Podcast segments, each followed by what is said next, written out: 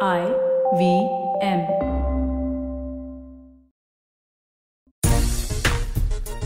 Lord's के मैदान पर जीता हिंदुस्तान और अब लीड्स के मैदान पर टीम इंडिया वसूले की फिर लगान। नमस्कार, खेल नीति पर आपका स्वागत है। मैं हूँ राजीव मिश्रा। बहुत ही खुशनुमा दिन है आज और निखिल भाई जिस तरह से वादियों में बैठे हैं, लग रहा है कि वो लीड्स पहुँच चुके हैं बल्कि लीड्स नहीं, वो शिमला में है। और सभा भाई की मुस्कुराहट ये बता रही कि वो भी दिल्ली के पॉल्यूशन से कम से कम दूर है और तीसरे टेस्ट मैच की कमेंट्री के लिए पूरी तरह से तैयार है। इनसे भी बातचीत करेंगे। लीड्स में भारतीय टीम का इतिहास बेहद शानदार रहा है, क्योंकि उन्नीस सौ सड़सठ के बाद से हम यहाँ पे कोई भी टेस्ट मैच नहीं हारे। 2002 में यहाँ पर तीन शतक लगे थे भारतीय टीम की तरफ़ से और भारतीय टीम ने वो टेस्ट मैच जीता था। वीरेंद्र सहवाग ने उस टेस्ट मैच की पिक्चर्स भी शेयर की है, जब सहवाग ने यहाँ पर बहुत आतिशी शतक लगाया था तो इस, उस टेस्ट मैच के बारे में भी बात करेंगे और 2021 में भारतीय टीम कितने बड़े एडवांटेज के साथ हेडिंग के मैदान पर उतरेगी, ये भी आपको बताएँगे। यॉर्क शहर वो शहर है जहाँ से जोफ्री बाइकॉट आते हैं, उनका जो बंगला है वो बहुत बड़ा बंगला है। हम हम हम हम सब बड़े खुश नसीब थे कि वो बंगला देखने को मौका मिला जब हम कवरेज किया करते थे कोरोना से ठीक पहले। तो वो बड़े यादगार पल है। हेडिंगले के उसमें भी बातचीत आगे करेंगे। लीड्स में लगान किस तरह से भारतीय टीम वसूलेगी, ये अपने आप में एक बड़ा सवाल है। क्योंकि अगर लीड्स में हमने लगान वसूला तो एक बात तो तय हो जाएगी कि सीरीज़ कम से कम यहाँ से हम हारेंगे नहीं और 2007 का सूखा खत्म करने में कामयाब रहेंगे। दो खास मेहमान जैसा कि मैंने पहले इंट्रोड्यूस कर दिया निखिल भाई शिमला से और सभा भाई हमारे साथ है। निखिल भाई ऐसा तो लग रहा है अब हेडिंगले पहुँच चुके हैं जिस तरह के क्लियर स्काई दिख रहे हैं। इंग्लैंड में ऐसा मौसम दिखता है। राजीव भाई मैं बता नहीं सकता। इससे खूबसूरत जगह और ये वाइल्ड फ्लावर हॉल इससे खूबसूरत होटल मैंने देखा नहीं होगा। आप कहीं भी नज़र देख लीजिए ऐसा लगता है कि आप बादलों के ऊपर लिटरली ठहरे हुए बाहर बैठ के आप खाना खाएँ। तो जिस तरीके से भारतीय टीम अच्छा प्रदर्शन कर रही है तो हमने कहा क्यों नहीं? सेलिब्रेशन चालू रखी जाए। तो हम सेलिब्रेट करने आ गए। सवा भाई सेलिब्रेशन चालू रहेगा आपको लग रहा है? कमेंट्री के लिए जहाँ तक मुझे पता है पहुँच चुके हैं। कैसे आप देख रहे हैं? लीड्स में इतिहास भी भारतीय टीम के साथ इंग्लैंड की टीम टीम क्या कहे लंगड़ा घोड़ा लग रही है रेस में। एक के बाद एक प्लेयर्स इंजर्ड होते जा रहे हैं। अब वुड भी इंजर हो गए जो उनके फास्ट बॉलर थे जिन्होंने बड़ा इम्पैक्ट डाला था लॉर्ड्स में। कैसे आप देख रहे हैं इस टेस्ट मैच की शुरुआत? सेलिब्रेशन ही सेलिब्रेशन है राजीव। अब इंतज़ार कीजिए। अब तो मुझे लगता है कि बहुत जल्दी हम लोग को निखिल की जगह पे भी जाना पड़ेगा उसको ज्वाइन करने के लिए। हाँ पर इंग्लैंड की हालत बहुत ज़्यादा गंभीर है इस समय। उनके पास प्लेयर्स हैं पर वो फॉर्म में नहीं है। जो फॉर्म में प्लेयर्स हैं वो इंजर्ड है। उनके पास सीरीज़ होने के पहले ही बेन स्टोक्स जो सबसे बड़े मैच विनर थे इस टीम के वो इंजरी की वजह से बाहर है। मार्क वुड्स जो पिछले मैच में उन्होंने अच्छी गेंदबाजी की थी सबसे तेज गति के गेंदबाज इंग्लैंड टीम में वही है। वो अब वो अब इंजर्ड हो गए। तो एक तो सही कॉम्बिनेशन के साथ मैदान में उतरना वो कठिन हो रहा है उनके लिए। उनको ये लग रहा था कि सैम करन कुछ हद तक बेन स्टोक्स की भर, भरपाई कर देंगे। वो कर हम्म। नहीं पा रहे हैं। उनकी ना गेंदबाजी चल रही है ना उनकी बल्लेबाजी में कुछ कुछ देखने को मिल रहा है। सिवाय जो रूट के मुझे और कोई खिलाड़ी नज़र नहीं आ रहा है। जो हमारे स्ट्रॉन्ग पेस बॉलिंग अटैक के सामने खड़ा हो पाए उनकी बॉलिंग भी है मुझे लगता है कि अब धीरे धीरे हो सकता है कि इस टेस्ट मैच में जेम्स एंडरसन को कि ये टेस्ट मैच खेलने उसके आ, आगे वाले टेस्ट मैच में वर्कलोड मैनेजमेंट मैनेजमेंट की वजह से वो खेल नहीं पाए। स्टुअर्ट ब्रॉड टीम में शामिल नहीं है। तो कठिनाई बहुत ज़्यादा है इस समय इंग्लैंड के पास। भारतीय टीम के लिए प्रेस कॉन्फ्रेंस की। मैं निखिल भाई अजय किराने ने, टीम के वाइस कैप्टन और बड़ा मज़ेदार उनका स्टेटमेंट था। कहते हैं कि अगर किसी की चर्चा हो रही है तो समझ लीजिए बहुत इंपॉर्टेंट आदमी है। अब उनकी दो सौ सत्तानवे गेंदों पे सौ रन की पार्टनरशिप की भी बहुत ज़्यादा बात हुई, कितनी धीमी बल्लेबाजी की गई और उनका एक कहना था, समय की डिमांड थी उस समय जब पुजारा और उन्होंने दो सौ सत्तानवे गेंदे खेली लॉर्ड्स के मैदान पर। अब चर्चा में तो है अजीत राणे लेकिन ये चर्चा क्या कहीं बाहर का पर्चा तो नहीं पकड़ाएगा? खासतौर से चेतेश्वर पुजारा को बड़ी खबरें आ रही है कि सूर्य कुमार यादव ने नेट्स पे बहुत देर तक बैटिंग की है और एक बड़ा चेंज हम लीड्स के मैदान पे देख सकते हैं। राजीव भाई, देखिए बाहर का पर्चा वाइस कप्तान को तो नहीं मिलेगा, उप कप्तान को, और भारतीय टीम जिस तरीके से जीत रही है, मुझे लगता नहीं चेंज होगा, पर जब मैं कह रहा हूँ, चेंज नहीं होगा विनिंग कॉम्बिनेशन लेकिन फिर जो आपने बात कही ना, सूर्य कुमार यादव को आपने श्रीलंका से जब बुलाया तो और इतनी देर वो नेट्स में अभ्यास कर रहे हैं तो संकेत पूरे मिल रहे हैं। अगर एक बदलाव होगा तो वो बैटिंग में चितेश्वर पुजारा के स्थान पे ही वो नज़र आ रहा है मेरे को, कि वो चेंज बिकॉज़ आप जब इतनी गेंदे खेल लेते हैं, और अगर उस हिसाब से रन नहीं बनाते, जैसे ही एक विकेट गिरती है या दो विकेट गिरती है तो अपोजिशन फिर दोबारा से गेम में आ जाता है तो उसका वो बड़ा फ़र्क पड़ जाता है तो उसी की वजह से वो शायद ये सोच है कि अगर कोई खड़ा हो रहा है तो साथ में रन भी बनाता चला जाए। वो बहुत ज़रूरी है कि रनों की रफ्तार जो है ना, उसमें कटौती नहीं होनी चाहिए। एक शॉर्ट फॉर्म में नाम आया, पहले तो मेरे लिए सलाह है सिराज भाई, उनकी कि डीप ब्रेथ लें और थोड़ा धीमे बोले। हमारे जो हमारे व्यूअर उनको हम बता दें कि भारतीय टीम जोश में है इतना, और उनका परफॉर्मेंस देख के हम लोग भी जोश में आ जाते हैं। तो एक तो ये रीजन है। दूसरा, उनका एक सवाल भी है कि सिराज क्या ज़रूरत से ज़्यादा एफर्ट लगा रहे हैं अपनी गेंदबाजी में? क्या रिस्क है इंजर्ड होने का?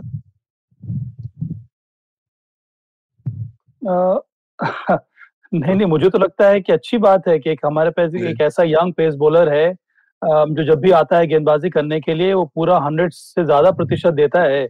और इसी तरह के हार्ड वर्किंग पेस बॉलर की आपको ज़रूरत है।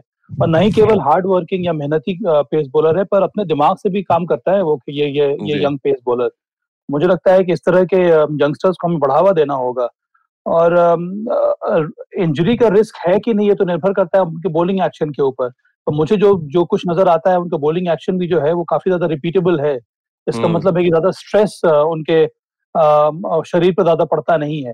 और अभी तक मैं सोचने की कोशिश कर रहा हूँ कि पिछले दो तीन साल में क्या उनको इंजरी हुई है कि नहीं? कोई भी मेजर इंजरी मोहम्मद सिराज को इस अभी तक हुई नहीं है। और ये भी हमें नहीं भूलना चाहिए कि मोहम्मद सिराज दो या तीन साल कम से कम डोमेस्टिक क्रिकेट खेलने के बाद अंतर्राष्ट्रीय क्रिकेट में आए हैं खेलने के लिए। इसका मतलब ये भी है कि उनका वर्कलोड काफ़ी अच्छा रहा है।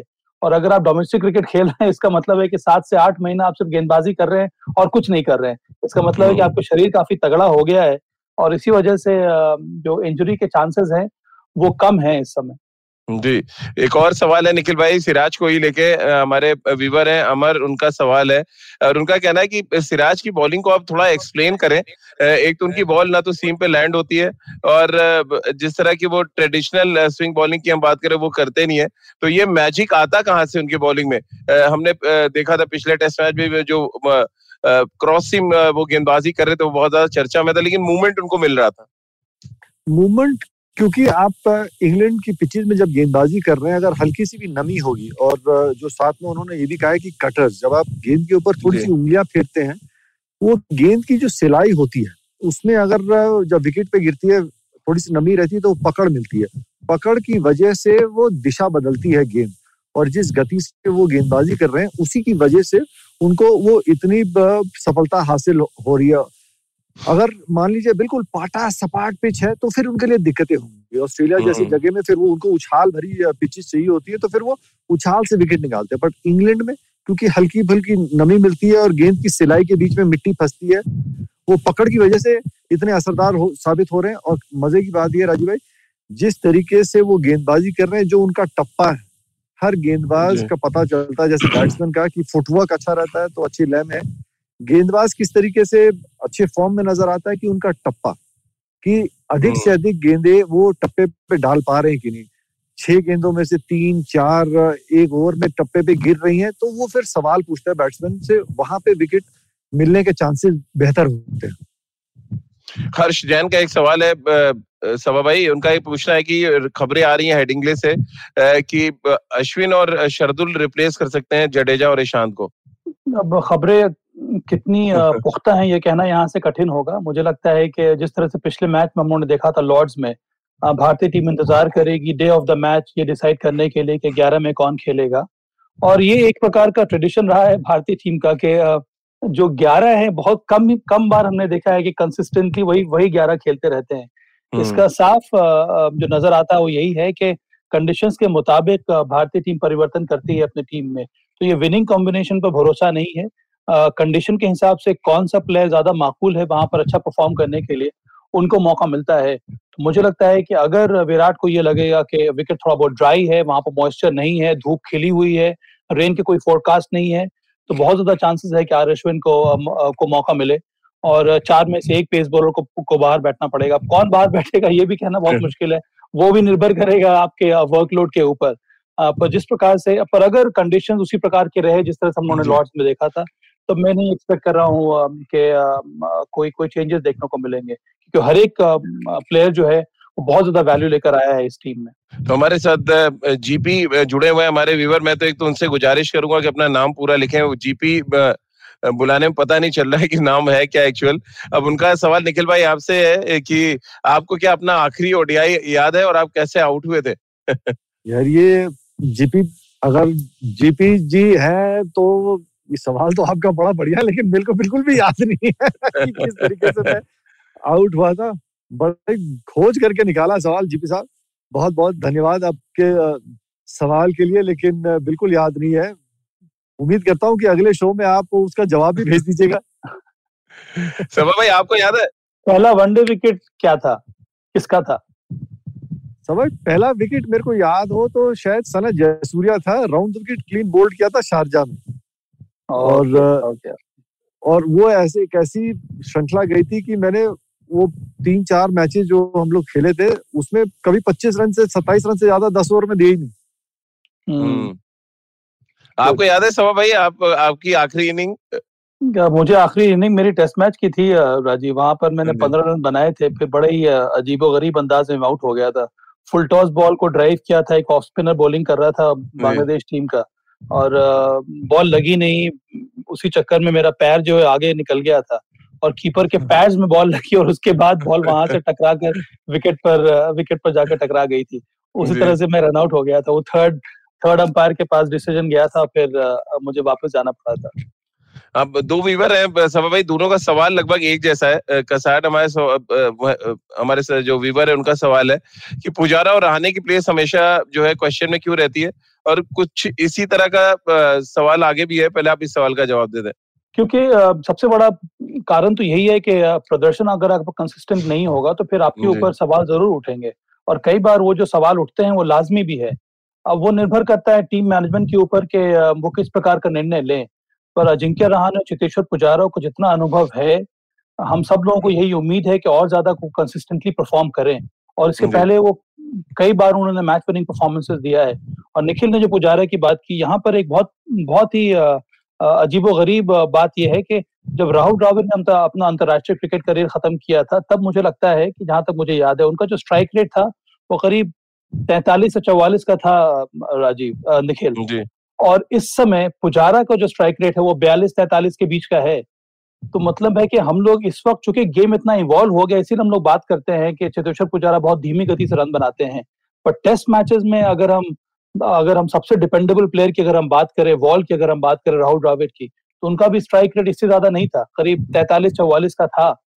आ, पर उनकी अहमियत बहुत ज़्यादा थी टीम में क्योंकि उनके वैल्यू कितना ज़्यादा था। उन सभी खिलाड़ी को ये लगता था टीम में कि अगर वो रहेंगे तभी हम बचे हुए हैं।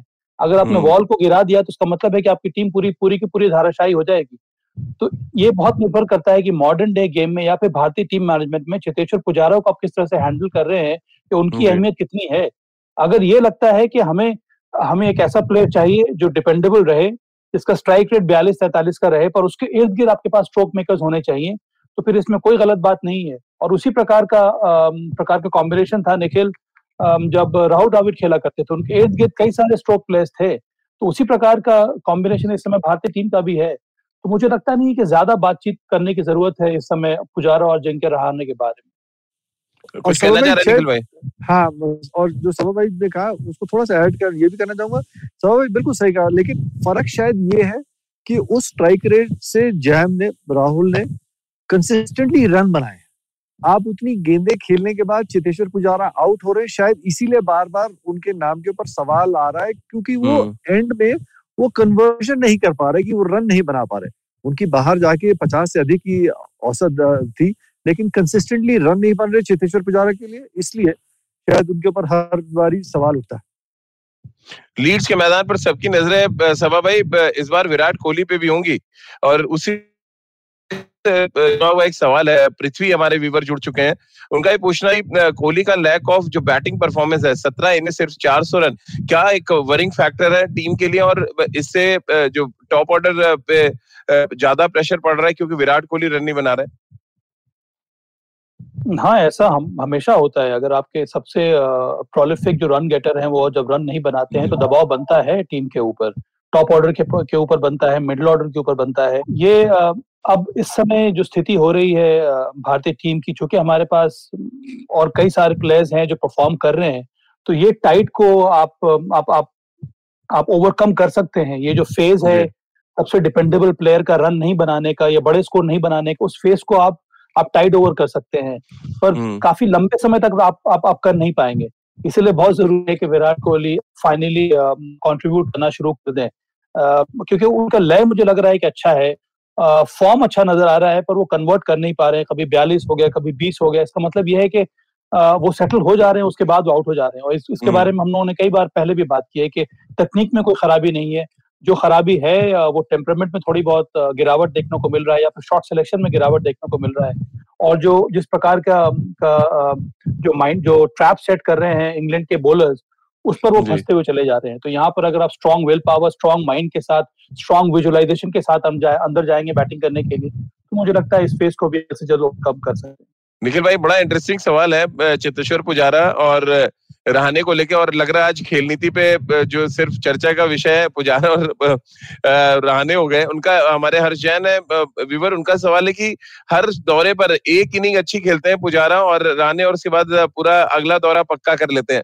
क्या ये ये ये आपको भी नज़र आता है? देखिए फ़र्क ये अगर उस दौरे में चाहे एक बड़ी इनिंग खेले और वो मैच विनिंग इनिंग्स हो जाए या मैच का रुख बदल दें श्रृंखला डिसाइड करने वाली हो जाए तब आप और ये इन्होंने एक हाँ। चीज़ और लिखा है कि दो ईयर दो सालों में पच्चीस का एवरेज है दोनों बल्लेबाजों का। इसीलिए तो बार बार वही उनके दो नाम जो। है हमेशा चर्चा में रहते हैं इसीलिए श्रीलंका से सूर्य कुमार यादव को फ्लाई कराया है।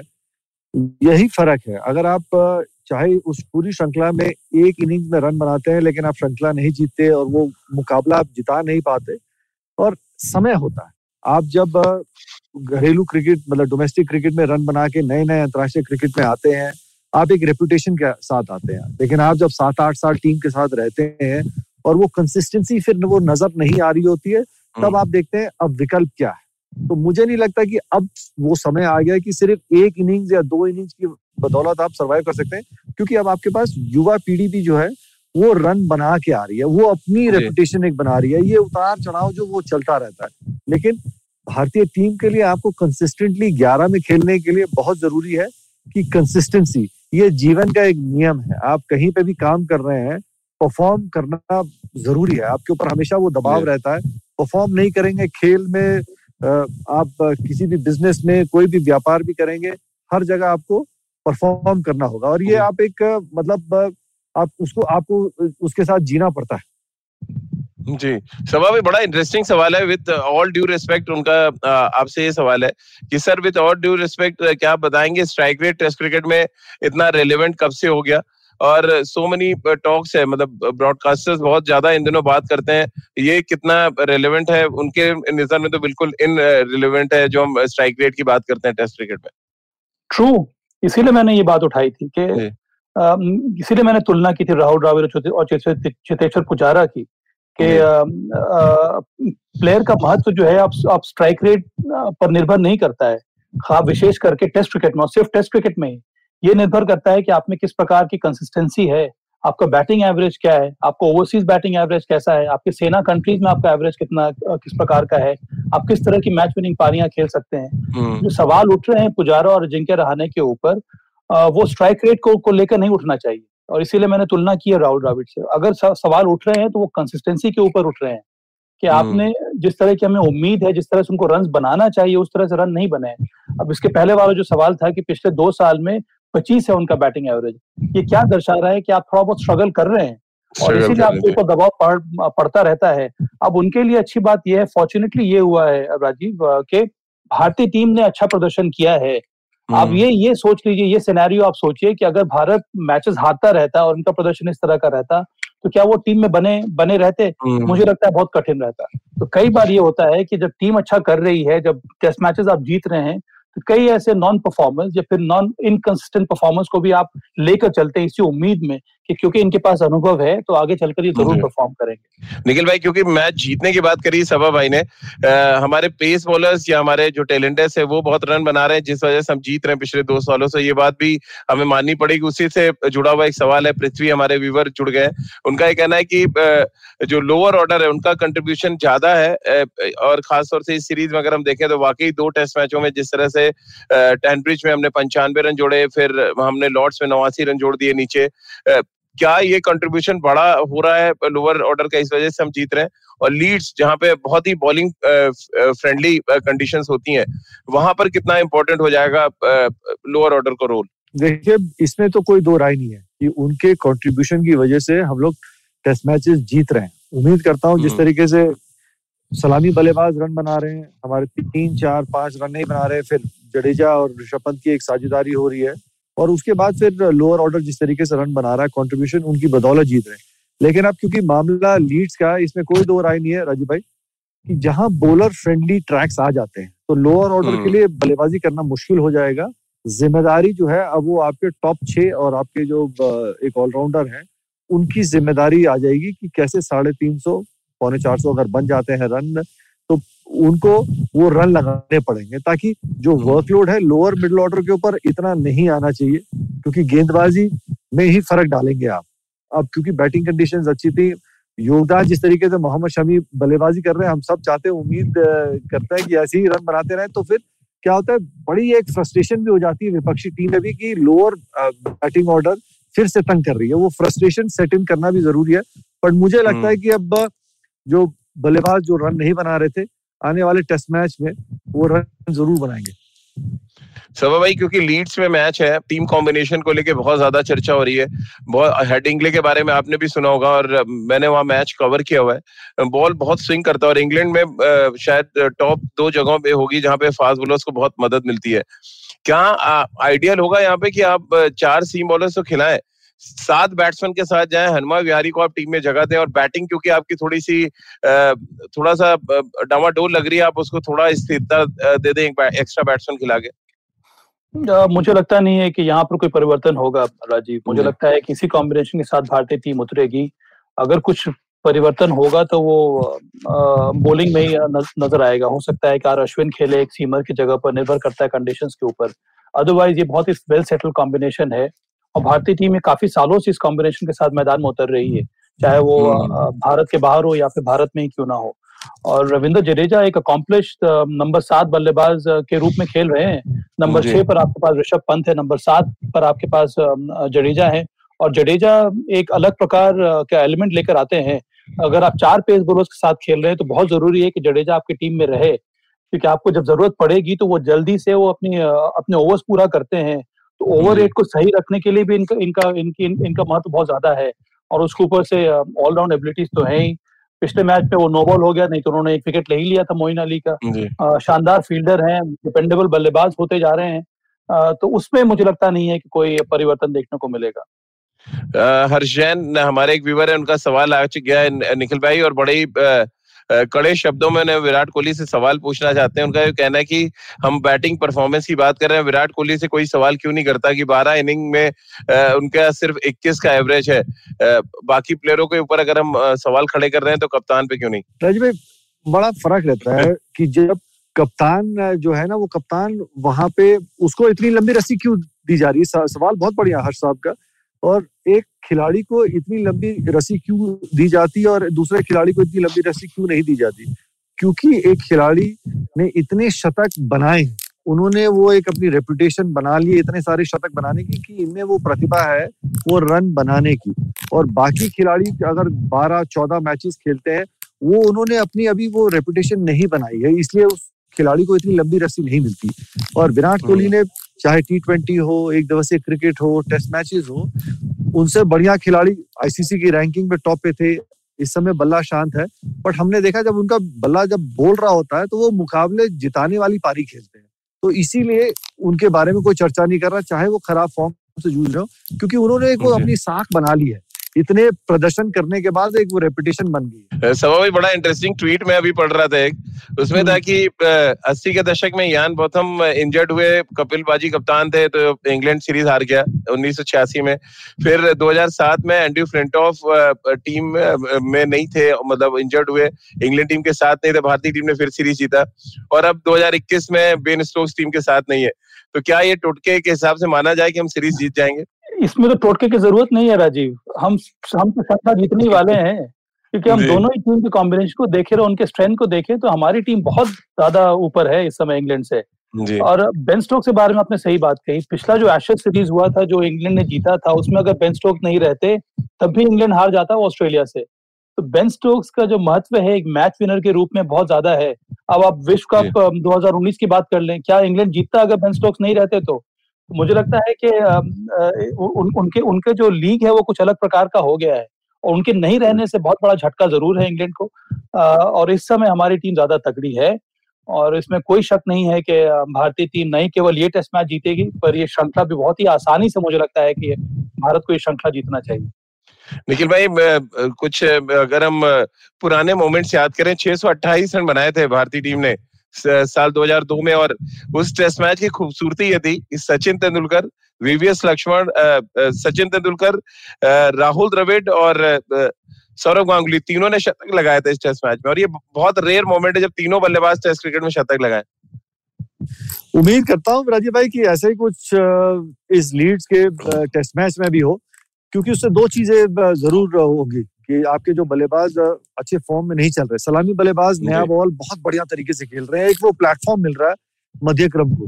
मध्य क्रम उसका फ़ायदा उठा लेती है। अगर मध्य क्रम में भी कोई बल्लेबाज शतक बनाता है गेंदबाजों का काम आसान हो जाता है। तो उम्मीद करता हूँ देखिए ये सब खिलाड़ी हैं जिन्होंने वहाँ पे शतक बनाए हैं। इनकी कला में कोई भी आप कह सकते हैं कि कमी नहीं है। क्योंकि ये काम उन्होंने पहले किए हुए हैं। अब बस सिर्फ़ एक इनिंग चाहिए वापस फॉर्म में आने के लिए। उम्मीद करता हूँ ये वो टेस्ट मैच होगा। ये वो पहली इनिंग होगी जब वो फॉर्म में आने के लिए वो रन बनाते हैं। सभा भाई सनी भाई ने हमारे जो व्यूवर है पृथ्वी उनका ये पूछना है कि सुनील गावस्कर ने कहा है कि एक या दो टॉप ऑर्डर का बल्लेबाज लीड्स में शतक लगाएगा और टॉप ऑर्डर कंट्रीब्यूट करता हुआ नज़र आएगा। कितना आप होपफुल है? जिस तरह से सनी भाई होपफुल है। अब पिछले मैच में जहाँ पे कंडीशन इतने टफ थे हम जहाँ पर हम लोगों को पहले बल्लेबाजी करनी पड़ी थी वहाँ पर के राहुल ने शतक लगाया। तो इस बार तो मुझे लगता है कि उम्मीद ज़रूर है कि उसी तरह का फॉर्म दूसरे खिलाड़ी में भी देखने को मिलेगा। और अगर अगर हम्म। दो तीन खिलाड़ी हमारे शतक लगा लेते हैं तो फिर और भी अच्छा होगा। तो मुझे तो उम्मीद है कि जिस तरह का फॉर्म देखने को मिला है हमारे बल्लेबाजों का पुजारा और जिनके रहाने ने भी रन बनाए हैं तो कम से कम आपके पास चार ऐसे प्लेयर्स हैं जो इन फॉर्म बल्लेबाज हैं। विराट कोहली का भी फॉर्म मुझे विश्वास है कि जल्दी वापस आ जाएगा। तो इस स्थिति में उम्मीद तो यही है कि कम से कम दो या तीन शतक ज़रूर लगने चाहिए। निखिल भाई पूरी की पूरी इंग्लैंड की टीम बदली हुई लग रही है लीड्स टेस्ट मैच से ठीक पहले। उनके फास्ट बॉलिंग डिपार्टमेंट तो पूरा ही बदल गया ऐसा लग रहा है। सिर्फ़ और सिर्फ़ जिमी एंडरसन नज़र आ रहे हैं वहाँ पे बाकी तो सब नए बॉलर्स आ गए अब ये एडवांटेज के तौर पे आप इसको देख रहे हैं या डिसएडवांटेज है? क्योंकि आपने बॉलर्स को देखा नहीं है और एक ऐसी जगह पे आप टेस्ट मैच खेलेंगे जहाँ पे तेज गेंदबाजों को काफ़ी मदद मिलेगी। बिल्कुल सही सवाल है राजीव भाई। अननोन कमोडिटी हमेशा एक वो दो धारी तलवार की तरह होता है कि किस तरीके से उनका प्रदर्शन रहेगा। लेकिन खुशी इस बात की है कि भारतीय बल्लेबाजों ने कुछ समय बिता लिया है क्रीज पे। दो टेस्ट मैचेस हो गए हैं, उन्होंने समय बिता लिया। उनको अनुमान लग गया है कि कौन सी लेंथ पे आप छोड़ सकते हैं या किस तरीके से बॉल मूव कर रहा है, आपका ऑफ़ स्टम्प कहाँ है, कौन सी गेंद में छिड़वाड़ करनी है, नहीं करनी कुछ समय बिता लिया। अगर पहला टेस्ट मैच होता तो शायद मैं कहता कि और थोड़ा सी दिक्कतें होती, लेकिन क्योंकि भारतीय बल्लेबाज जो है, कुछ समय बिता चुके हैं। हम लोग टेस्ट मैचेस में आगे चल रहे हैं। दबाव अब इंग्लैंड के ऊपर है। और दबाव में परफॉर्म करना दिक्कतें होंगी क्योंकि जितने भी उनके सीनियर अनुभवी खिलाड़ी हैं, सिर्फ़ एक जो रूट के बदौलत पे वो चल रहे हैं। वो ये वो गोंद है जो पूरी की पूरी बल्लेबाजी को जोड़ के रखने की कोशिश कर रही है। उनका बल्ला अगर शांत रहता है तो बाकी बल्लेबाजों के ऊपर तो बहुत ज़्यादा दबाव है, क्योंकि प्रदर्शन भी नहीं हो रहा है। तो मुझे कोई दिक्कतें नहीं नज़र आ रही कि इंग्लैंड के कोई नए गेंदबाज आ रहे हैं, अगर अननोन कमोडिटी भी है, क्योंकि हमारे बल्लेबाजों ने समय बिता लिया है। जी। सवा भाई, चलते चलते एक सवाल बड़ा इंटरेस्टिंग है हर्ष जैन जी का। उनका ये कहना है कि अगर इंडिया सीरीज़ जीत जाती है तो लोग ये कहेंगे कि हमने इंग्लैंड की बहुत ही कमज़ोर टीम को हराया है, क्योंकि इस टीम में ना तो स्टोक्स है, ना आर्चर है, ना क्रिस वोक्स है, न ब्रॉड है ना वुड है, ना स्टोक्स है। कैसे आप देखते हैं? क्या ये वाकई बी टीम है इंग्लैंड की जो खेल रही है इसमें अब बी टीम है ए टीम है इसके बारे में क्या कह सकते हैं? हमें तो उन्हीं उन्हीं के साथ खेलना है जो जो जो जो तैयार करता है जो इंग्लैंड दे रहा है। हमने तो नहीं कहा कि इन खिलाड़ियों को बाहर कर दीजिए। हाँ। तो मुझे लगता है कि ये बहुत ये बहुत अगर हम लोग ये श्रृंखला जीत जाते हैं तो बहुत बड़ा अचीवमेंट रहेगा राजीव क्योंकि इंग्लैंड का दौरा हमारे लिए बहुत हमेशा से कठिन रहा है। काफ़ी सालों से के बाद हमारी एक स्ट्रॉन्ग टीम मैदान में उतरी है। जिनके चांसेस इतने ज़्यादा ब्राइट हैं और यहाँ पर बहुत ज़रूरी है कि हम इस इस, इस प्रकार के अपॉर्चुनिटी अपॉर्चुनिटीज़ को ठीक तरह से कैपिटलाइज करें। चलिए, बहुत बहुत शुक्रिया सभा भाई आपका निखिल भाई आपका और हम जब बुधवार को मिलेंगे आपसे टेस्ट मैच शुरू होने से ठीक पहले तो विराट कोहली की प्रेस कॉन्फ्रेंस के बारे में बात करेंगे। पिच किस तरह की लॉर्ड्स में होगी उस पर से जो घूंघट हटेगा पिच पर से तो दुल्हन कैसी निकल के आती है, ये भी हम बताएँगे अपने क्रिकेट एक्सपर्ट्स के साथ। तो आप जुड़िए खेल नीति के साथ रोज सुबह नौ बज के तीस मिनट पर आईवीएम के यूट्यूब चैनल और फेसबुक पेज पर। इसके अलावा आप मुझसे जुड़ सकते हैं और अपने सवाल भेज सकते हैं। एट द रेट राजीव मिश मेरा ट्विटर हैंडल है। इसके अलावा खेल नीति का हर एपिसोड आप सुन सकते हैं आईवीएम ऐप पर आईवीएम पॉडकास्ट डॉट कॉम पर, गाना स्पोटिफाई सावन गूगल पॉडकास्ट या अन्य आईवीएम पॉडकास्टिंग नेटवर्क पर। आप सभी का बहुत बहुत शुक्रिया हमारे साथ जुड़ने के लिए।